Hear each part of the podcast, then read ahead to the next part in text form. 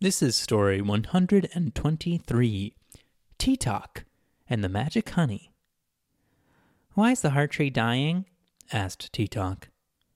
Unknown, answered Oov. Can we save it? asked Tea Talk. Unlikely. Is there any chance? Small. What do I need to do? Medicine. So, with patience, Talk learned of a magic honey that might save the village heart tree. Talk packed his knapsack with nuts, dried fruits, and a blanket. Talk set out to save his village. Even wise Oov did not know where this honey was, but Oov knew that it was in the northern kingdom somewhere. Talk set out on the path that led from his village in the center of the forest to the road nearby. When he reached the road, Talk met a rabbit. Hello, I am Talk. I'm going to find honey to save my village. Magic honey. The rabbit said nothing, as they often do. Talk shared a handful of dried fruit with the rabbit after he made camp. Curled under the blanket, Talk fell asleep.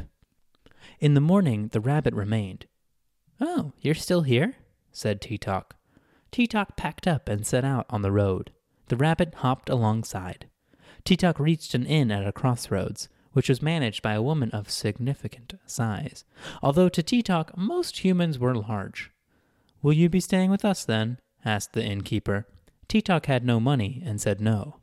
But Talk did ask the innkeeper about the honey, which she said she hadn't heard of. We have a jar of the normal kind here, though, she said. Talk and the rabbit left the inn after tasting the honey. Honey that tastes better than that will surely be magic, said Talk. A few days after the inn, Talk came to a great bridge. One of the guards greeted the forestling. A forestling and a rabbit companion. Greetings! There is a war on in the west. There is a toll on this bridge now as a result. Can you pay to cross? I have no money, said. Tea Talk then told the guard of the magic honey he sought. I've never heard of such a thing, but I admire you, little forestling. I will pay your fee. Will you let me taste this honey if you find it? Talk was overjoyed at the guard's generosity and agreed to share a taste on his journey back. Talk and the rabbit crossed the great bridge. Halfway across, the guard shouted, Talk and Rabbit, look up! Above them was a great flock of giant herons. The leader in the formation was no doubt the goddess Heron herself, for she was more majestic than all the others. Talk waved and wished the birds a happy journey. This gesture pleased the goddess heron, who gave Talk a feather as a gift. The feather was too long to fit into Tea Talk's knapsack, so it stuck out like a feathery flag.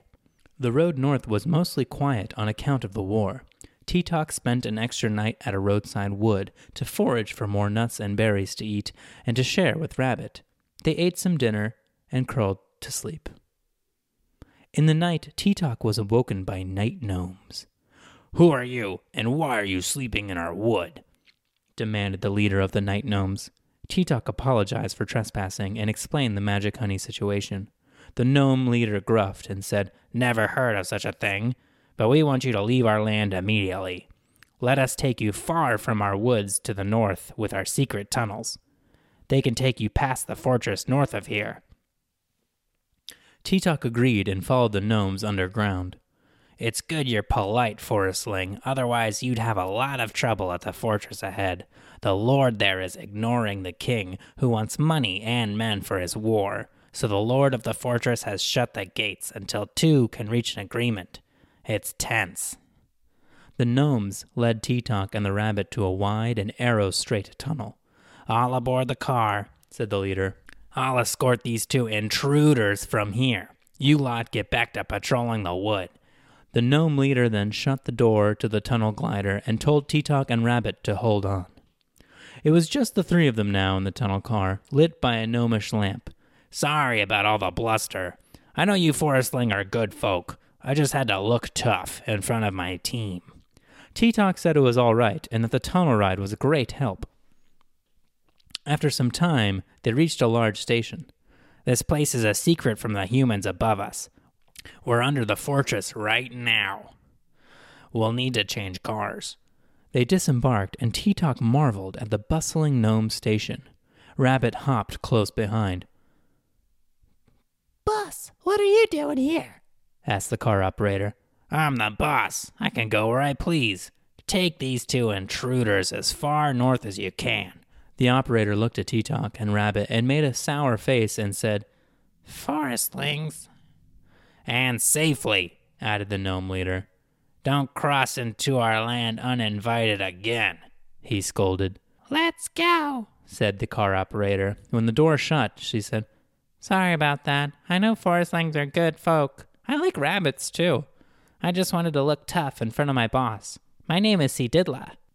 I'm Teetalk. This is Rabbit. I don't know if that's Rabbit's real name. Teetalk told C. Seedidla the story of the magic honey. Never heard of such a thing, she said. A buzzer buzzed, and Seedidla pulled some levers. A short while later, she stood to the sound of another buzzer and said, Well, here we are. If you camp here at night, you can probably get a ride back south, although we gnomes can be rude. Thanks, said Teetalk. After a fortnight on the road north, Teetalk and Rabbit came upon a mountain meadow with flowers of vastness like Teetalk had never seen. They're enormous! Giant bees slurped up nectar from the flowers. Excuse me, bee of largeness, do you make magic honey? Teetalk was promptly taken before the queen bee. Your story saddens me, dear Teetalk, for you have journeyed far to see me. But my honey is not magic. It would take a gift from the gods to make a jar of such honey, explained the queen bee. Teetalk offered the goddess Heron's feather. The queen bee thought surely that would work. The queen bee worked for days, and when she was done, had made the best jar of magic honey she had ever created. Guard this, for it is precious, little Teetalk. I wish you luck in saving your home's heart tree. Teetalk thanked the queen and headed south back home. Teetalk found the gnomes, and again they were cantankerous in groups and kind when alone. Teetalk reached the bridge, and after tasting the magic honey, the guard said it was the finest flavor he would ever taste. The guard, having eaten magic honey, was blessed with deep and restful sleep each night for a year. Teetalk reached the Crossroads Inn, and after tasting the magic honey, the innkeeper said it was the finest food she would ever eat. The innkeeper, having eaten magic honey, was blessed with busy rooms and cheerful guests each night for a year. Teetalk reached the edge of the forest home was in, where Rabbit had joined Teetalk on the journey. Rabbit was suddenly transformed into a boy. I'm a wizard apprentice. What a fun journey that was. Goodbye, Teetalk. I hope you saved the tree. In a burst of shredded carrots, the boy wizard vanished. Teetalk returned to the heart tree in the center of home village. Teetalk was just in time to save the tree. Relieved, said Oov. The end.